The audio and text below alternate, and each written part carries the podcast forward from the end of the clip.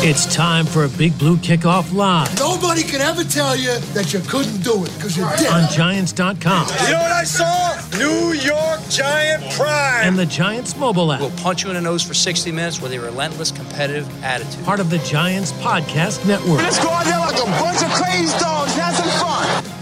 Welcome to Friday's edition of Big Blue Kickoff Live, presented by New York Lottery. Thanks for being with us. He's Paul Dottino. I'm Lance Medow with you for the next 60 minutes. And multiple ways you can interact with us here on the program. You give us a ring at 201 939 4513. You can also chime in on Twitter, hashtag Giants Chat, directly interact with the two of us.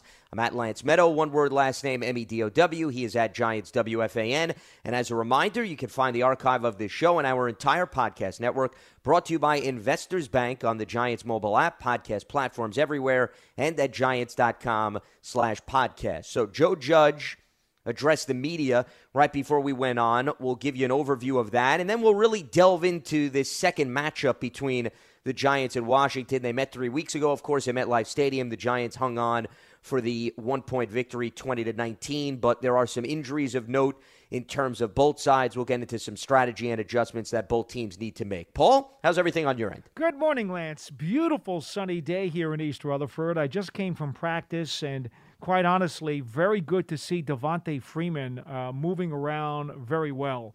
I know he's coming off of that sprained ankle. The Giants did not have him available for this past game against Tampa Bay. I would say things are looking very much up for him to uh, be in this rematch against Washington. And remember, he ran the ball very effectively uh, against Yeah. the Red Team uh, at MetLife Stadium, had over 60 yards on limited carries. I would say uh, that would be a welcome addition to the lineup. Yeah, they ran the ball 132 yards total on 26 carries, and Freeman, to your point, had 18 for 61. And that was really his first game where he was doing a lot of the heavy lifting. Wayne Gallman and Alfred Morris, I, I think, were effective against Tampa Bay on Monday night, but the more the merrier. And I think the Giants want to continue what has been all of a sudden a consistent aspect of the team, Paul. I remember earlier in the season, the Giants were pretty much dead last in rushing yards per game. It was not anywhere near a strong point. And I'm not saying that all of a sudden they have moved up the charts and they're a top 10 rushing unit, but I do think that's one area of the team that has made significant progress as a result of, in Saquon Barkley's absence, what Wayne Gallman, Devonta Freeman, and of course what we saw Monday night with Alfred Morris, uh, mixing and matching guys in the offensive line, improving in that department. Well, in each of the last three games, they've run for over 100 yards as a team. Now, I know that Daniel Jones has certainly been part of that, but the truth of the matter is this offensive line is starting to come together a little bit better, and that's even with Shane Lemieux making his NFL debut against the Buccaneers. Giants currently at just under 100 yards a game rushing, which is 27th in the league. Now, yes, you're absolutely right. That's something that's got to improve, but considering that they were down in the low 80s, you know, just a few weeks ago and, and really at the bottom of the barrel, this is certainly something that's trending in the right direction. No doubt about it. Joe Judge spoke to the media, as I mentioned earlier today. No major takeaways. I thought it was interesting in terms of just the logistics. And Paul, you've been involved in traveling on the road with the team. They are taking the train, he said, to Washington, and they're going to make sure that they're on top of all the protocols. I think it's interesting. You know, this is just another layer that a head coach needs to plan for and think about, whereas in previous years, it was enough to just have to worry about game planning and preparing for the opponent. Now you have to worry about the framework of where guys sit, when you put them on the bus, not to put all the same guys from the same positional group together. It's just interesting to hear Joe Judge, and the Giants are not on an island, of course. Every team is dealing with this, but just the way you structure travel is a lot different than what it was over the last few seasons. And those moves those little nuances of travel could go a long way in determining how effective and how well your team navigates the coronavirus because not to be a fear factor situation here but we have seen a number of teams have positive cases here or there and they're doing their due diligence to make sure that it does not spread across the rest of the roster. You know, maybe the best way to explain this to people who may not know how an NFL team travels is to explain to them that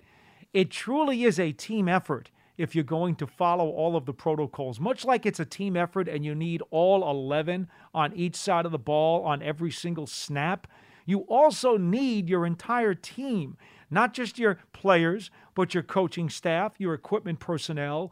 Uh, you need your your um, eh, support personnel. They all have to not only follow the protocols by their own individual selves, but they also need to make sure that they're helping everybody out, everybody else out, to make sure that they are doing the same thing. Look what happened with the Raiders. They they've now been hit again with another violation to the point where this morning they have not only been penalized a tremendous amount of money, they've also lost a sixth round draft pick in the upcoming draft, Lance. This is this is not to be taken lightly in any way, shape, or form, not on the, the man on the street level and not on the NFL level. Everybody must cooperate to make sure that you do the best that you can to follow the rules, the regulations, and the protocols so that nobody has to pay a, a price for something that, that somebody carelessly made a mistake with. And in addition to the Raiders, according to multiple reports, the league's investigating the Niners for what transpired leading up to the Packers game. A few guys were placed on the COVID reserve list, as well as the Steelers, and it has to do with whether or not players are wearing face masks. Because if you notice, Paul, in the Thursday night game last night when the Packers and the Niners were playing, this is because the league now has adjusted some of the rules and regulations. When players are on the sidelines now and they're taking their helmets off, they're required now to wear masks. I mean, we Yeah. saw it last night. Aaron Rodgers, you know, guys can converse and have conversations. Nobody's saying that they can't communicate, but they want to make sure that the players are on top of things and they're practicing that consistently, not just in the facility, but outside the facility, also during games. And the more and more that becomes second nature, the more and more then they adjust to that and it serves as an extra barrier of protection so that god forbid we don't see another outbreak like what happened in tennessee duplicate itself again. Well, to understand a little bit about the extremes of what we're dealing with with the travel for these NFL teams, as Judge explained, and I'm sure if there are people who are going to listen to the video conference later on on Giants.com, you know, it's it's a deal where they're going to get on the train, they'll charter the train, the Amtrak, down to Washington, but the train's got to be disinfected. That that whole thing has got to be cleaned out before they get on. And then they get on the train. They they go down to Washington. It's about a three hour trip. Now they've got to get on buses from the train station to get to where they're going to be staying for the game. Well, guess what? Those buses need to be cleaned up and, and germ free, et cetera, et cetera. So it, it's it's you know you have to look every step of the way. You have to make sure that you're you're taking all the care and precautions necessary so that there is no screw up. And and believe me, Lance, I fully believe that there are some people who have been you know uh, flagged for a positive test or been flagged for you know being in close contact with someone who was positive where it was totally unintentional. It just happened to be a happenstance because this virus does not differentiate who it's going to attack. It just doesn't. So you could do everything right and still get zapped. So you have to try your best to make sure that you are within the protocols so that you lessen the chances uh, of having a problem. And even coach was saying that on the train, usually one of the things that people do on the train, they play cards together, they they commiserate, they walk up and down the aisles, they'll they'll sit around each other. That's part of the beauty of the train ride because there's so much room on the train and there's so much togetherness on the train. It's a great bonding trip. I I actually love going on the, the, the train charter going down to Washington. It's one of my favorite, if not my favorite trip of the season, which of course is now out the window because none of the broadcasters are allowed to travel. Well, that's all got to stop now. Now they have to act as if they are on a plane where the regulations are because of COVID. You get your assigned seat, you stay there. That's it. That's it. There's no there's no fraternization going on. It's just not allowed.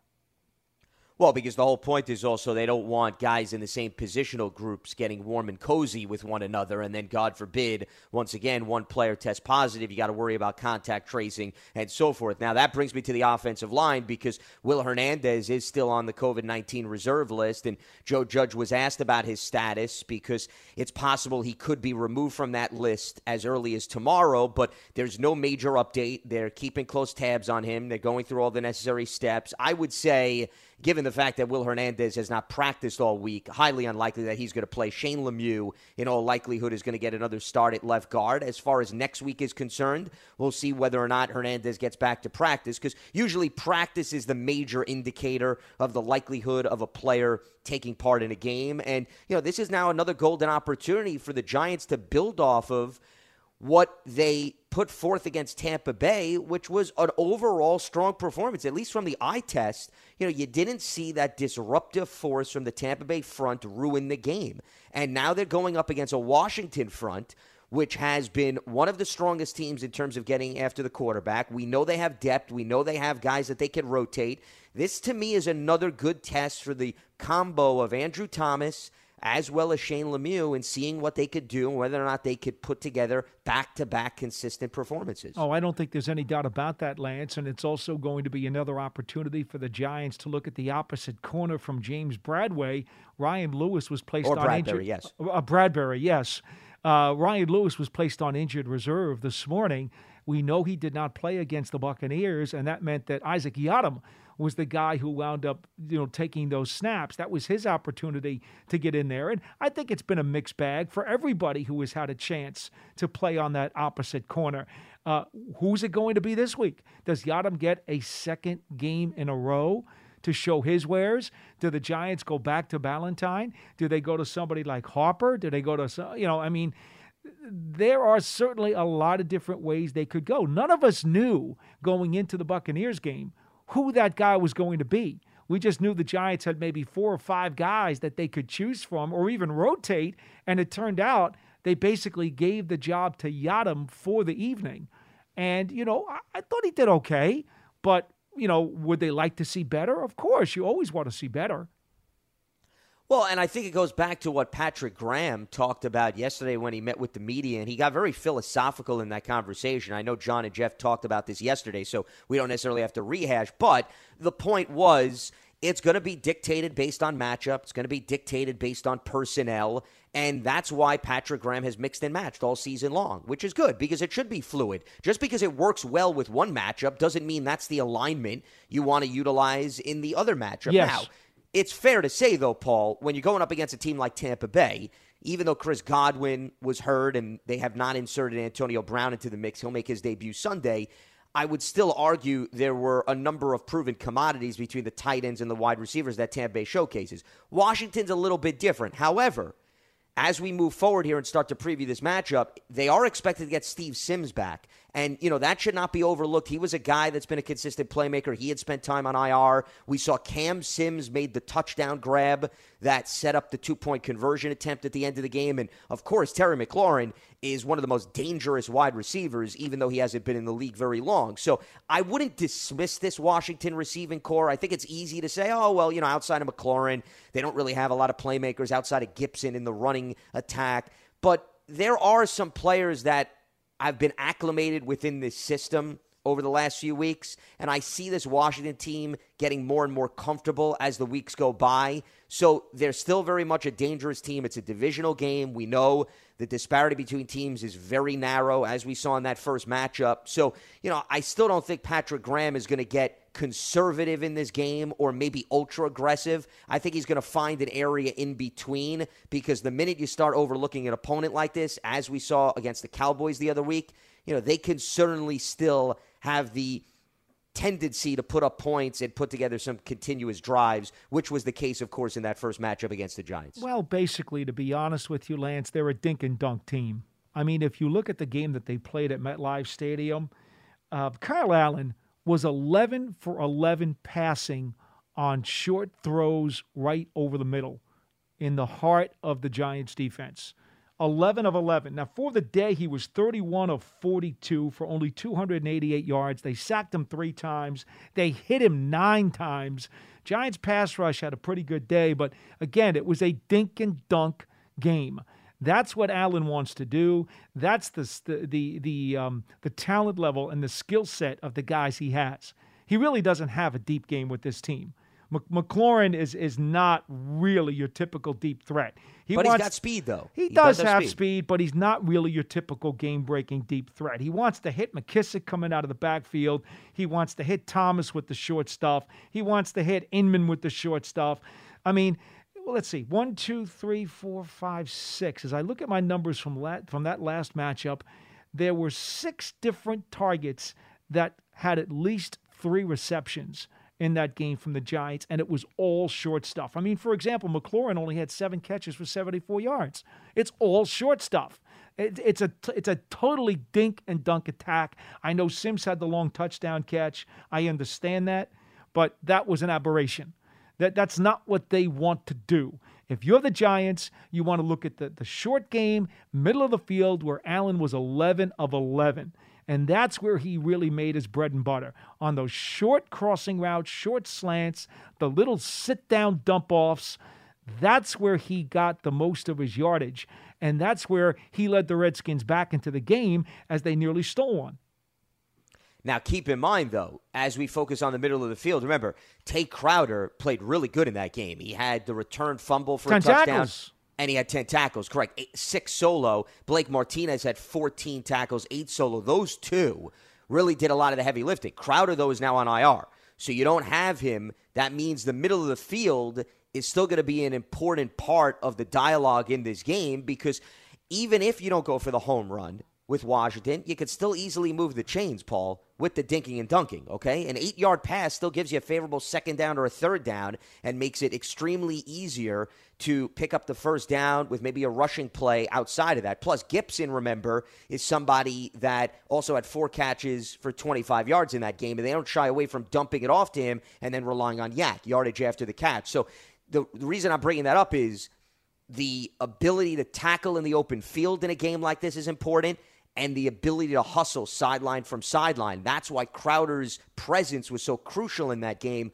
Who then steps in for him, who fills that void, is going to be certainly something to watch. Yeah, I don't think there's any doubt. And when you look at the athleticism that's required to be able to, you know, cover those short dinks and dunks over the middle, you're probably not looking at Mayo, who is more of a run stopping inside linebacker.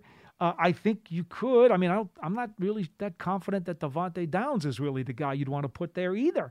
I, I could see, because he's played a number of snaps on the inside this year, and Judge mentioned it the other day in terms of his versatility, Kyle Fackrell maybe picking up some extra snaps and moving to the inside, especially in some type of sub package where maybe you know they're going with an extra DB on the outside, or they're they're, they're going with Trent Harris who they seem to want to get some snaps for last week as a pass rusher off the edge.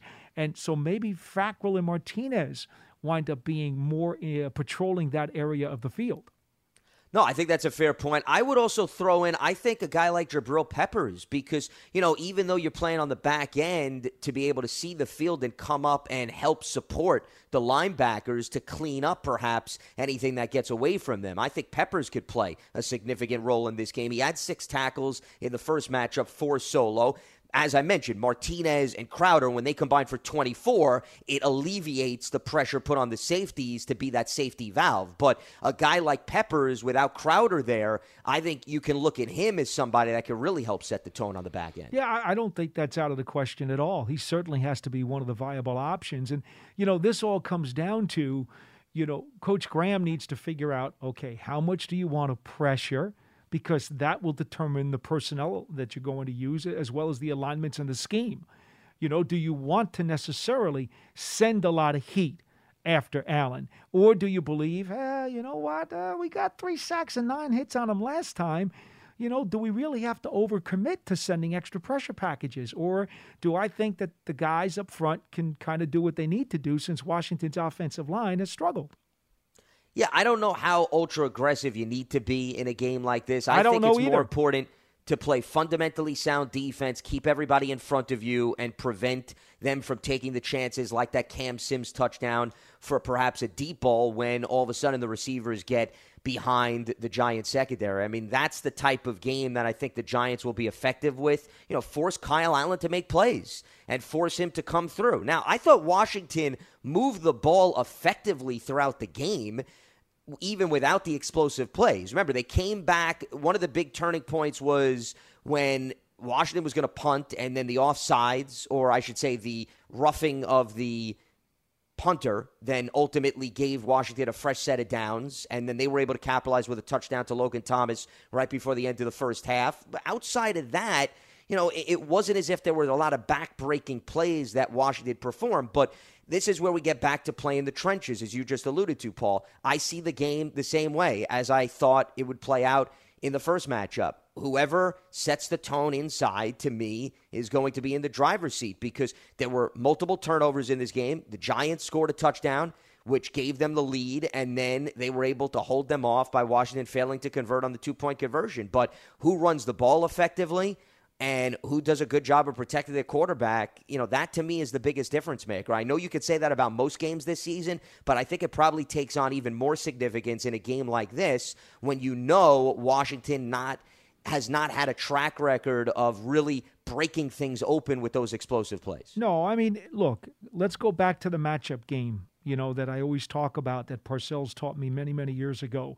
And when you look at the matchup on both sides of the ball here, there is only one matchup head to head that really favors Washington going into this game, and that is their defensive line against the Giants' offensive line. I mean, I think no matter how much the Giants' offensive line has started to inch forward over the last few weeks, you still have to look at, at the Washington defensive line, say that is realistically one of the top five in the NFL. Although, let's not forget, then in that last game at MetLife Stadium, they had one sack and five quarterback hits. They were basically neutralized. The Giants O line played one of its best games of the season in really eliminating that advantage. I truly believe, and by the way, Sterling Shepard did not play in that game, which was another reason that the Giants offense had some difficulties. Remember, he is probably their best route runner and the guy who they can look to to get the most separation to make things easier for Daniel Jones to hit an open man. That's a big deal.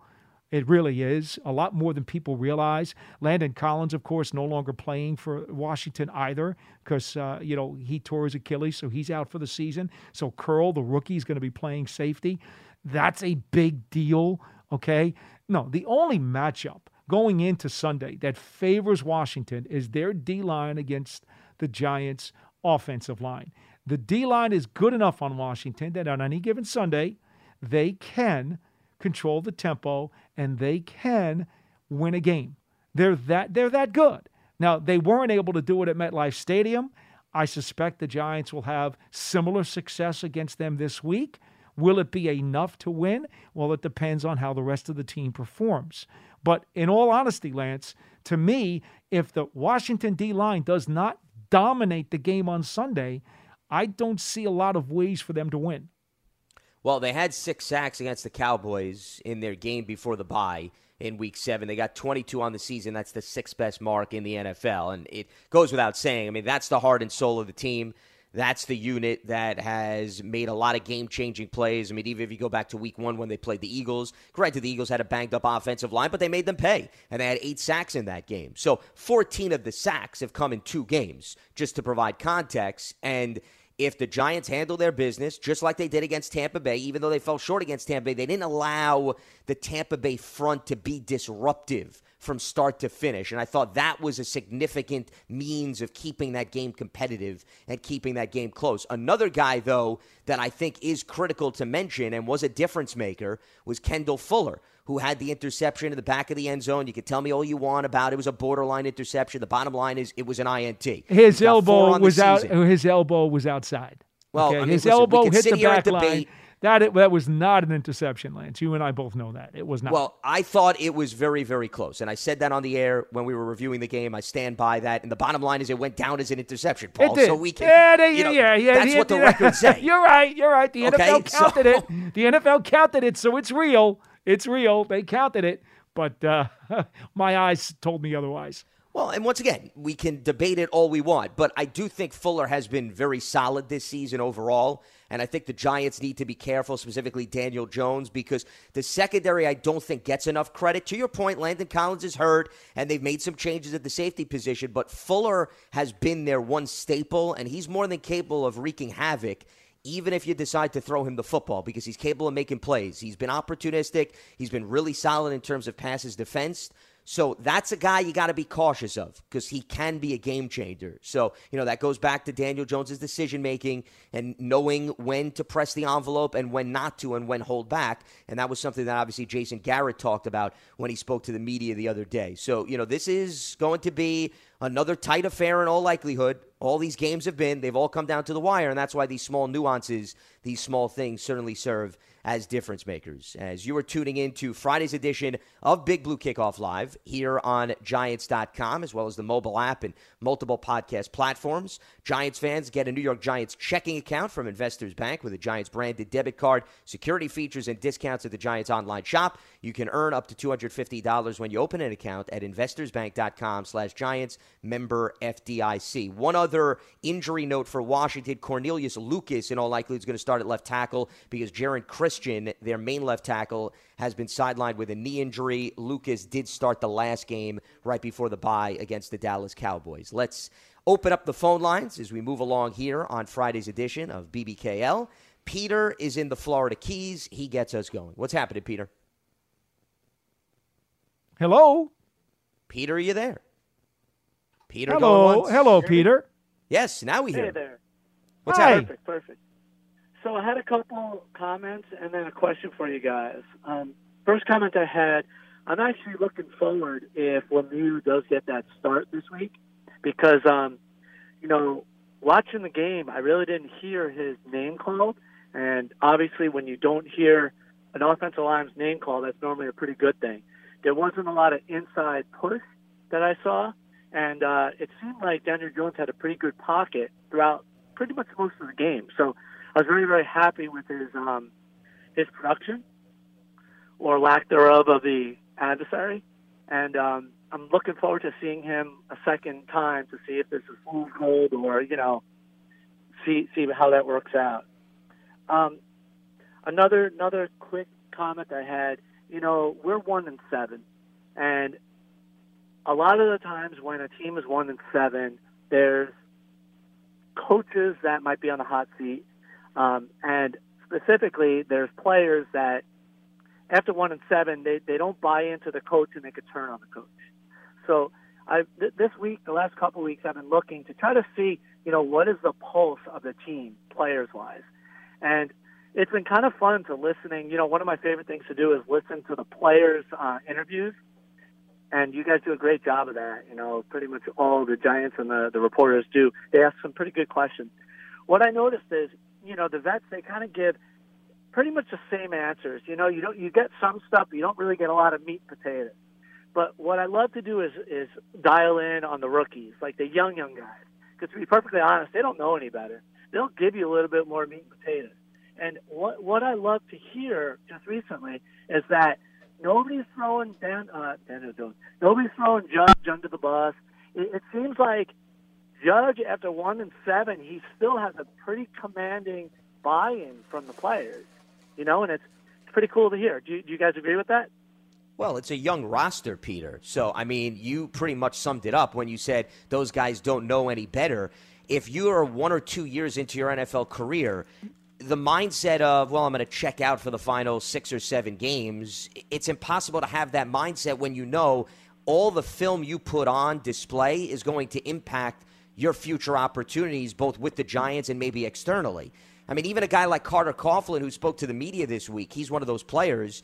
When he was addressing the media, I mean, the kid's like at a candy store because he just got his first sack, but also he's getting more playing time. So that to me is the main reason why you're not worried about or you're not seeing any concern about guys being frustrated is because they're just starting off their careers. The bulk of the roster. I mean, we're talking about 50% of the roster, three years or less in terms of time allotted in their career. So when you have such a young roster, I don't think that ever is a concern, regardless of what the team's status is record wise. You know, I think you've made a very interesting observation about the rookies, but I think a much more uh, valuable observation is how the veterans have reacted to this situation. And I'll tell you why. Because when you're a pro in this league and you know you only have so many years in your career, and you know you get into your third, your fourth year, or even your fifth year, all of a sudden, you know, you start counting the games and the years that you've been in the league, and you're saying to yourself, well, how many chances am I going to get to make the playoffs? How many chances am I going to get to maybe touch a championship game or, hey, God willing, a Super Bowl? It's easy to be frustrated. It's easy to look at your paycheck and say, hey, I'm making a lot of money and maybe I'm going to be thinking more business oriented than I am football oriented. I'm not saying that that's acceptable because it's not, but there are guys who do it. And trust me, being around this league as long as I have, I have seen that happen. And there are two situations that usually lead to veterans starting to be that way and having a fractured locker room. One is when you just lose a lot and you get blown out and hammered and guys are just like starting to lose their heart because they're getting whacked all the time. The other time is when teams suffer horrible, gut wrenching, dramatic punches to the stomach like the Giants have week after week after week. They are one in five in games decided in the final minute. Do you know how easy it would be for a veteran to just say, "Look, man, this is this is just killing me. I can't keep putting it all on the line because we keep getting kicked in the stomach. It would be very easy for that locker room to start losing its heart, its intensity, its guts, its emotion. And Joe Judge and this staff have not let that happen. These guys play for each other, these guys play for this coaching staff. That is perhaps the most valuable observation that I could give you about this team. Well, I also think, though, connected to that, a lot of the veterans that were brought onto the roster, and, Peter, we appreciate the phone call, getting some feedback, so we'll let you go on that note. Thanks so much for weighing in.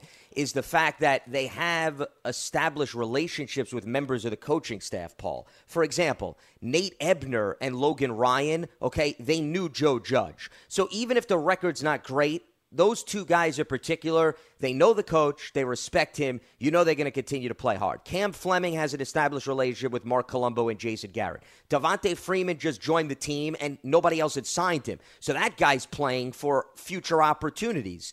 Leonard Williams was given the franchise tag. He doesn't have a long term contract. Dion Lewis has ties to New England. So the point is, a lot of the veterans, as I'm looking through the roster, Paul, put aside how the Giants are looking record wise, the fact that they brought in guys that had strong ties to the people that are trying to turn things around, I think that also is sort of an inner lying protection of things getting out of hand. Graham Gano, another veteran. Well, he's had ties to Thomas McGaughey and ties to Dave Gettleman. How so, about Bradberry? You know, the ties yeah, to Bradberry, Carolina. Another Martinez guy. and Fackrell tied to Green Bay. There with, you go. Uh, okay, Coach so Graham. we pretty much we went through the entire bulk of the veteran roster, Yeah. right? We just named at least ten guys, if not more. Right. The common thread here is establish relationships. That to me is a good way to protect yourself from things getting out of hand and unraveling very quickly. Well, that works because the coaching staff you hired is of such high character that when they say, look, this guy is okay, I know this guy will play hard, I know this guy will set the standard of what you want in the locker room, the organization can believe in that and believe in those players. So, yes, I do believe the connection is good, but why is it good? It's good because those are the kinds of mentalities that those guys are going to want to surround themselves with as coaches. And then in turn, those players then come in and form the unity and the chemistry and the environment that you want in the locker room. I do think that plays a part of it. And this is just another reason to praise Dave Gettleman for the roster that he's put together because not only do they have that kind of coaching staff, but utilizing their connections, they have built a locker room that is pouring a terrific foundation of concrete and cement for a house that is probably going to be good for a number of years. So I believe we got Peter back on the line. He wanted to make one other quick comment. So Peter, we'll bring you back on real quick. What, what else you got? For sure. Um, so during the game, there were two or three calls that um, there were passes to wide receivers, and the Giants defenders didn't turn their head back, and it wasn't called a defensive penalty. I'm trying to understand what the heck uh, uh, pass interference calls for DBs are. I thought if a, a ball is thrown, you know, say a 30, 40 yard pass down the sideline, I noticed that, and this might be a coaching thing, when I noticed that they were beat a little bit, and two times it happened to Bradberry, he was maybe a step behind. Instead of turning his head back, he put his hands right where the receiver was about to catch the ball. Uh, he didn't turn his head back, and it wasn't a penalty. I was screaming at the TV, "Oh man, we got a penalty! We got a penalty!" Can you guys maybe shed some light because I could have sworn 100% that would have been a flag. And thanks for taking my call, guys. Appreciate it. All right, Peter. Appreciate the phone call. I believe there was another play where Isaac Yiadom had a great play where he was watching the receiver's hands and then he put his hand in the passing lane and was able to knock the ball away.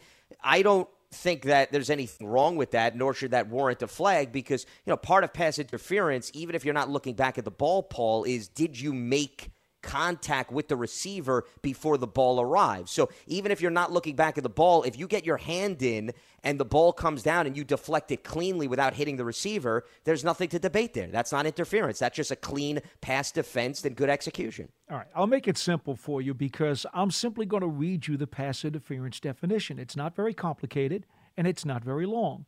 I, I, want the caller to, to be able, I, I don't know if he's got the NFL rule book, so I want him to be able to, to hear it right from the league. It is pass interference by either team when any act by a player more than one yard behind the, uh, beyond the line of scrimmage significantly hinders an eligible player's opportunity to catch the ball. Pass interference can only occur when a forward pass is thrown from behind the line of scrimmage, regardless of whether the pass is legal or illegal when it crosses the line. Now, understand, and I don't want to necessarily pick on the, the guy who picked up the flag uh, on the two point conversion in Tampa Bay, but by that definition, I think it's pretty clear what should have happened. The flag was thrown. The referee who threw the flag understood the rule. He saw what happened. He threw it and then was convinced somehow to pick it up, saying that the ball got there simultaneously with the contact. I'm sorry. I didn't see it that way at all. I do believe if that defender had not been there, that the pass was close enough to Ryan Lewis, even though it was thrown a little bit late Dion and a little yeah. uh, Dion Lewis, even though it was a little bit late and a little bit behind him, that was a very catchable ball. Just think about it for a second. Remove the defender from that equation. Let's just say the defender's not there. Was the pass good enough to be caught? There's no question the pass was good enough to be caught. The defender prevented Lewis from the opportunity to make the grab. That's really all you need to know. Well, I mean, that's the goal of the defender, of course, to prevent the offensive player from making the catch. So, I mean, I, I, think that's a very generic interpretation, if you were to ask me. I thought it was a bang bang play. I thought it was very close, and I could see both sides of it. And that's sometimes the line that's drawn when it comes to pass interference. But going back to the individual's question, you can read me every definition you want, Paul. The bottom line is pass interference is a judgment call. Okay, it's the interpretation yeah, that, the, of the rule. That's the roughest thing about it because it is yeah. a judgment call, so it's always going to be blurry. Exactly. And, and let me make clear, this this incident against Tampa, which clearly to me was pass interference, was not nearly as obvious as what happened to the Saints in the playoff game two oh, years ago. That's night and day. Okay, yeah, that that that was so atrocious that you know oh my goodness look the league wound up changing the rule for a year because it was so atrocious this one was not to that level but again to me it was still pretty clear well, the other thing, though, that remember happens in light of a play on Monday night is, as you've seen, Paul, you know, people take those still photo shots, right? And they do the slow motion. The ref is not looking at it at that rate. So uh, I find it a little comical when people, they show, you know, somebody holding another player's hand as if a ref is all of a sudden having superpowers and he's part of the Marvel comic hero books and he's got the eyesight to hone in and see it frame by frame. That's not happening. So, you know, anybody who then after the fact goes frame by frame, to me that defeats the purpose. They did the same thing with the Saints Rams play. It defeats the purpose of frame by frame. It's all about real time speed. Totally what agree a with you. human being is going to be. No, Lance, on this, we are a thousand percent in agreement. I don't think going frame by frame is a very accurate way to review a call because you're not seeing it in live speed. Yeah. Live speed is actually a different play than in frame by frame. You're actually changing the entire perspective of the play. And and that to me eh, I- I've never been a fan of let's get to the frame by frame to determine if it was touched or not. No, no. Look at it again on replay in live speed. Look at it from every angle you want to. That to me is a much more fair way because there are times when you can look at it from a different angle and in live speed and say, okay, you know what? We screwed up that call. You you can still identify screwed up calls that way. You don't have to go frame by frame where to be perfectly frank with you, it's a different play when you look at it in in Completely one one hundredth of slow motion. It really is. I agree with you one thousand percent. I would also say to you though that the official that threw the flag on the two point conversion the other night was in the best position to see if the defender had committed a foul. He was the one in the best position, and he was the one who threw the flag. So, to be honest, I think any of the other officials who wanted to conference with him should have deferred to him since he had the best angle at the play.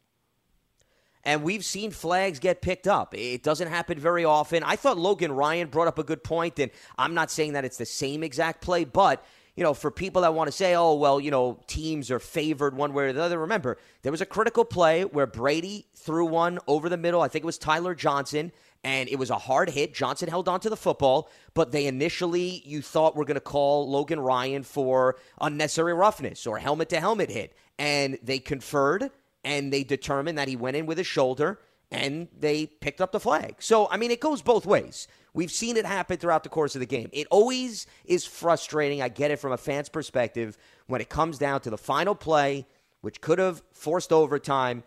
Of course, that's going to be magnified. But I think we also need to look at it from the standpoint of what occurred earlier in the game where there was a flag picked up that helped the Giants, and also when it's a bang bang play, which is my interpretation of that last play, I think it could go both ways. But you bring up a fair point, Paul, that if the flag was thrown initially and that was the guy that had the best vantage point, then how is it that two other individuals come in, confer, and then all of a sudden it's reversed? Well, think of it this way, Lance. That's the human element of football. You, you, you've certainly watched a lot of years of football, as I have.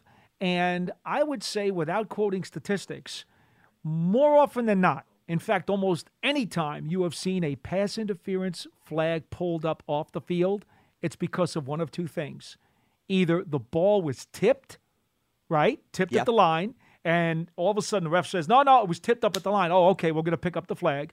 Or the other reason is they determined that the ball was uncatchable, that it was so far away from the receiver that it the contact did not hinder the receiver from the ability to catch the ball. I would say 99 times out of 100, a pass interference flag that is pulled up is because of one of those two reasons.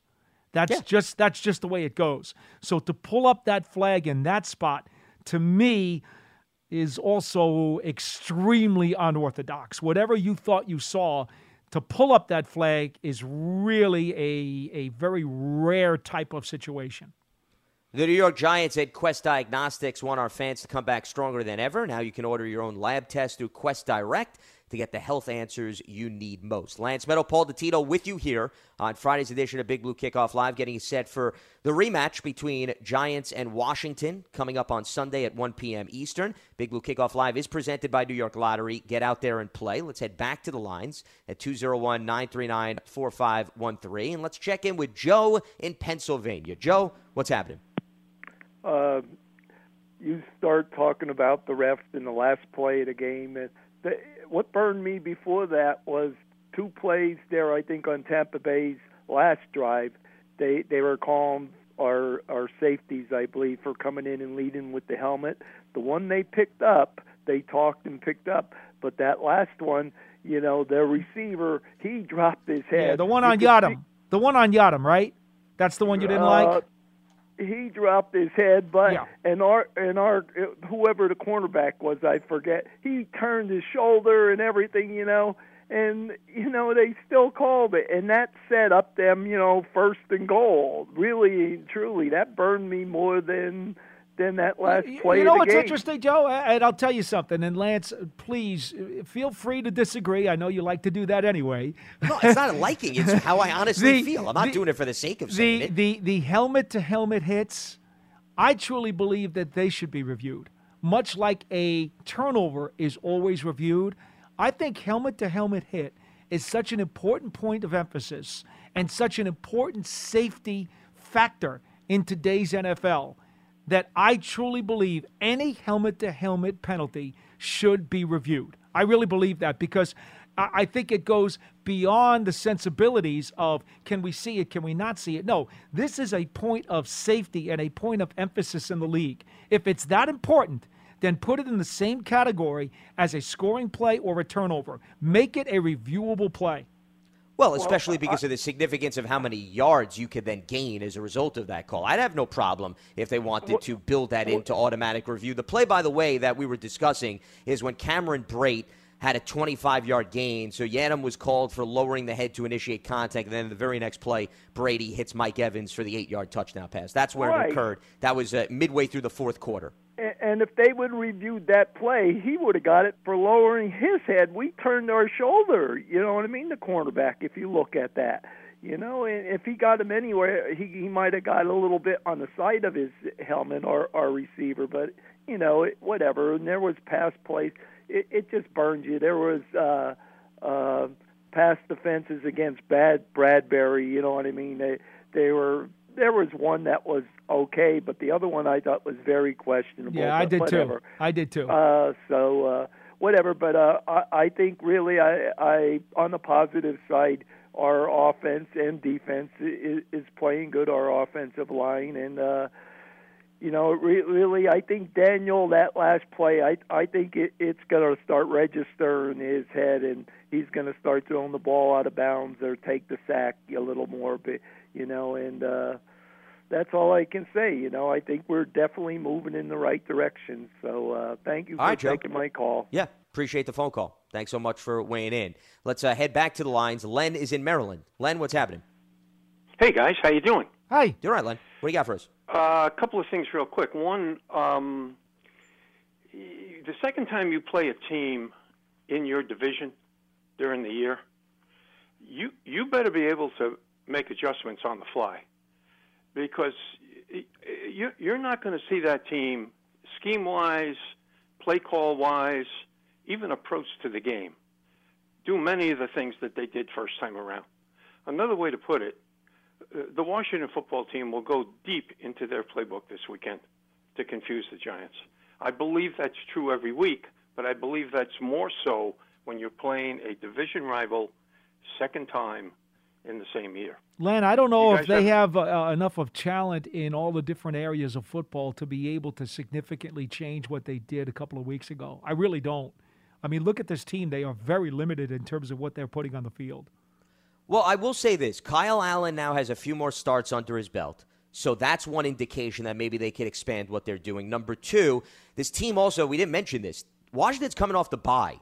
And Paul, when you come off the bye, you know, sometimes you have an opportunity to self scout and say, okay, this worked effectively, this didn't. We want to now throw this into the playbook. So I don't think it's crazy to think that Washington may have had a little bit more time given when the bye occurred leading right into this game, that maybe they unleashed some new looks. I don't think they're drastically going to change things. I would agree with Paul. I think Washington's identity is what it is. And unless you're bringing in five or six new players, you know, then maybe I could see. But I, I do think with Allen's experience now and Steve Sims coming back, as I mentioned, Gibson a little bit more comfortable as a lead back. Remember, when he was at Memphis the other year, he had, I think, 33 carries. He's pretty much surpassed that and then some alone in the first few games. So when you consider all of those latter factors, yeah, I don't think it's crazy to think that Washington will change and make some slight changes Well, sure. because of some of the luxuries they've had. Sure. I just don't think they can do too much dramatically. I, I would say if I were Ron Rivera, the way that first game played out, uh, and if the Giants are going to take away the dink and dunk stuff over the middle, uh, to me, Gibson would be the guy that I'd be turning to. If I was going to make any changes in that Washington offensive scheme, I would try to emphasize Gibson because I think what do you have like 15 touches in that Giants game a month ago? It wasn't yeah, very he much. was involved heavily in terms of the rushing attack. Let me look it up. I got it in front of me. He had nine carries, and then he wound up getting four receptions. So he had 13 touches. That- and that's not nearly enough. I He's agree got to he's got to Yeah. get more. He absolutely has to get more touches, no doubt about it. Okay. Yep. Uh, let me let me just kind of bring that to closure real quick. All I want to say to, to you know to close it off is be ready, Giants, because you're going to need to make adjustments and you're going to need to make them really quick early in the game. Second point, two numbers stand out to me, and both uh, somewhat scientific. It's just a feeling that I have. I, I can't compare it to th- uh, 31 other teams, but I, by my count, w- we've had 67 different guys on the 53 man roster in just half a season. Does that sound like a lot? Or do you think that's kind of happening all over the league? It just sounds high to me, guys. Well, it's been- Is that- I, I haven't done the numbers, but without getting into the math, Len, and I- and I so Yeah. I can't get into the comparisons. Understand you have a few things at, at play at play here. There were more injuries, it seems like this year, obviously because they didn't have all the regular off season and preseason and camp. You also have the fact that practice squad guys can get promoted. You know, left and right. You, you know, you're having the two Yeah. practice squad exceptions Yeah, every yeah, single true. week. Yeah. So that's Yeah. going to rise the number up a Yeah, lot. good and point. then and then you, and then you got your COVIDs, not just your COVID guys who are positive, but you got the COVID guys who are tracers, who are also being forced out of the lineup. So there are a ton of reasons why you're going to have a lot of new faces coming onto the active roster every week. Yeah, I, listen, I agree with you. That's that's a very good point. It just seemed like a big number to me, and uh, you know we added two this week with Pettis and Wiggins. Uh, you know, two new guys. Yeah, but you have to So, um, understand, Len. Life in the NFL is fluid. I mean, there's a high Yeah, yeah, turnover true. rate. So Yeah, you know, I don't yeah. think that's crazy. I mean, look at the Niners. The Niners have been plagued by injuries. I mean, they've Yeah, had so many changes. Yeah. All right. Yeah, yeah. Good point. It just seemed like a lot of turnover to me. Se- Uh, second point, looking at Daniel's numbers from last week, um, 16 incompletions. Two of them were interceptions. That's a lot of incompletions, guys. Um, you know, you talked about Kyle Allen in the first game against us. What, what did he have? 11 incompletions? When, when you start getting more than 15 incompletions in a game, man, the ball's hitting the ground a lot of times, or hitting the, you know, the guy with the other color uniform on. It just seemed like, you know, a number that just seemed v- very high to me, and I'll, I'll let that go at that point. But it ju- just seemed like a lot of incompletions on his part. Right, third part: How do we measure growth going on in this season? You know, second half of the season, eight games to go. Here's what I'm looking at. I want to first of all, I want to go three and zero in the division the second half of the season. That to me would indicate this team is growing. Secondly, on January 3rd, after we play the Cowboys, maybe it's the Monday after we play the Cowboys, and we have a conversation about the season. I want us to have a feeling, and I'm going to put Dak aside here. I'm going to put Prescott aside. I want us to have a feeling that that day that we have the best quarterback in the division. Daniel has got to progress to that point. These are not Pro Bowl players we're playing here, guys. Not anywhere close. This is just Kyle Allen, who Ron Rivera happens to like. All right, and it's and it's Carson Wentz, and forget who the Cowboys are starting. I mean, maybe even Cooper Rush. Can you imagine that? in that last game, if we have to face Cooper Rush, I want to have the feeling Daniel's the best quarterback in the division. I think that's reasonable. You you could you Okay. could you could ask for that. I don't think that's Okay, that's out all of right, the question. All right. Secondly, secondly, let me let me go real quick because I know you probably got another call coming in. That left tackle's got to play better. He's got to play better, and we're going to get a good idea of how well this guy can play against Mr. Young on Sunday. You know, we're going to play Lance. I know you like this. We're going to play the Cincinnati Bengals once in the next four years. We're going to play the Washington Redskins eight times in the next four years. We got to have somebody to stop Young. I wanted to start this weekend. When we finish this season in this division, we got a left tackle in place. That center, is this a six year guy, eight year guy, or is this just a one year and we're still looking for a center? We're going to get a big test. We're going to get a big test on Sunday against that nose tackle for, for uh, Washington. He's a heck of a football player. I want to I want to finish this season feel like Gates is the answer to this you know to this thing. I want to see us cover the tight end in this division. We got to cover the tight end in this division. I want to see Julian Love progress to the point where he shuts down Logan Ryan. Mr. Ingram, I want 20 catches Logan in the, Thomas in the three. Okay, th- 20 catches in the three games coming up. I want three touchdowns in those games. That's how I'm measuring growth for the rest of the season. Let's go Giants. Let's beat this Redskin team. I hate this team. We'll I talk next week. Thanks, guys. Yep, appreciate the phone call. Real quick, Lance, let, let me just give uh, Len a little bit of, of, of something that might kind of make him really, really happy. Uh, and that is this Washington team has certainly been susceptible against the run. Um, you know, they've been really good against the pass, but but but middle of the pack against the run. Specifically, okay, when teams run at right defensive tackle Jonathan Allen, they're averaging five yards a carry. And when they split the two defensive tackles and go directly up the middle, they're averaging over six and a half yards a carry. Okay, that's the the Achilles, if you will, or the soft spot in the Redskins' uh, defense, and it's because up front those guys are so good at getting after the quarterback that clearly, when you punch them in the belly and you go right up the middle against them with the running game, they are um, perhaps even a little less interested in playing the run, and they can be had there. That that's the area where teams have had the most effectiveness. So yeah, there's that a reason why I, I if I'm the Giants, I want to see Devonta Freeman get back in the lineup and do what he does because he's very gritty, and those are the kinds of spots where he's going to gain yardage. Well, Washington's also allowed five of its seven opponents to get over the century mark. So I think that's also another indication that teams, for the most part, have had success Well, against and that's on the where they do it. Yeah. That's where they do it. That's the place to attack. Go go between Allen and Payne. And there's no reason why the Giants shouldn't feel that way because if you go back to that last game against Tampa Bay that the last caller was bringing up, forget the amount of incompletions for Daniel Jones. The fact that they had to throw the ball 41 times. I mean, I think that's a number you want to shy away from. You know, you don't want to have to have your quarterback throw 40 some odd times, especially with the issues in terms of ball security. The more times you put the ball in the air, just Yeah. do the basic math. The more likelihood you're going to give the opposition an opportunity to get a takeaway. So the Giants certainly want that number to come down. Well, you want that to get more even. Daniel Jones is throwing the ball an average of 34 times a game. And I think this is no secret, Lance. You know how I feel about it. I'd like to see that number more like 28, 29, 30, especially in very important games. You know, there are games, and I say very important, that's probably not the right description to use. There are some games where you really want that number to be down in the 25, 27 range. There are other games you know it's probably going to have to be in the low 30s. But a game like this, against the against this Washington team, I'd like that number to be to be down. I, I'm not looking for 34 throws out of Jones this Jones this week. Well, if you go back to the first matchup, he threw it 19 times. That was it, Paul. Yeah. They ran the ball 26 times. He threw 19. Now, part Well, of that Washington also is controlled the clock. based on game flow. Washington had the ball for over 33 minutes. Yeah, well, and that's what I said. Game flow. You got to take all of that into consideration. So you can't go into a game saying, "Yeah, our quarterback is only going to throw 19 times." That to me is on the bit of the low no, side. but the point is, you uh, to me, you want to attack because of their front four and their pass rush. You want to attack their rush defense. That to me is the starting point offensively when you formulate the game plan for Sunday.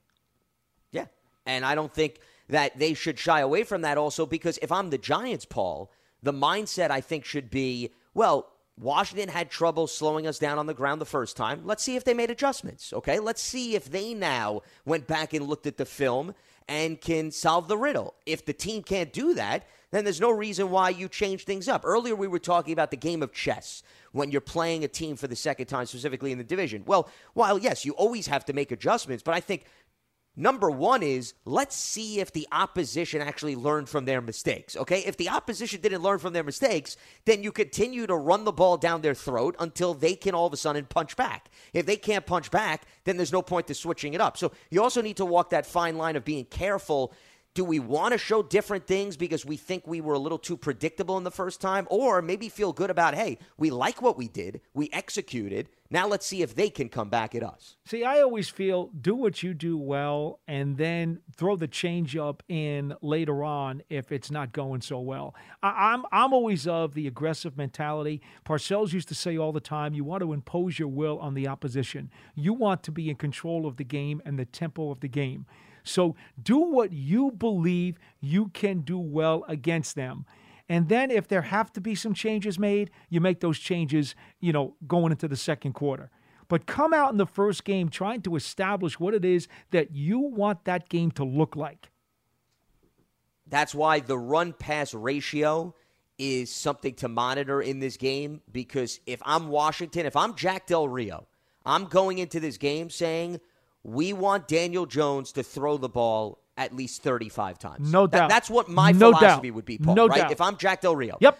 Because I want opportunities at takeaways. I want Daniel Jones to shoulder the load. I do not want him to get 19 pass attempts. Correct. And I also would like to give my front four a chance to sack him. Correct. No Yeah. question. I'm with you a thousand percent. And I'm looking at the numbers. I'm bringing it up. I know you gave the average. Since the Washington game, Jones then had 30 pass attempts against Philly, and as I mentioned, 41 against the Bucs. Then, if you go the two previous games before the Washington game, 36 times against the Rams, 33 against the Cowboys. So, what that leads me to believe, if you look at the last five games, four of the teams got Daniel Jones to throw the ball at least 30 times. I think that's every defensive coordinator's philosophy. And that's why the rushing attack in this game is so important. Don't give Washington any more opportunities to make plays on the ball. I concur Wear with them you. down Lance. with the ground Attack. I concur with you. Look, uh, John's telling me we got to give up the studio, so we got to run. Absolutely. And I was planning on wrapping up just as we got to that point that we wanted to emphasize. So, with that being said, that is going to wrap up Friday's edition of Big Blue Kickoff Live. It is presented by New York Lottery. Get out there and play. And as a reminder, you can find the archive of this show and our entire podcast network brought to you by Investors Bank on the Giants mobile app, podcast platforms everywhere, and at giants.com slash podcast. So we will have our radio pregame show starting at 11.30 a.m. on WFAN in New York City. You can also listen on Giants.com. We'll continue to set the stage for the Giants and Washington coming your way in week nine on Sunday. Paul, look forward to chatting you over the weekend. Good to talk to you, Lance. Absolutely. Thanks to Pearson for his assistance. For Paul Dottino, I'm Lance Medow. Enjoy the rest of your Friday. Enjoy the weekend and stay locked to Giants.com. Have a good one.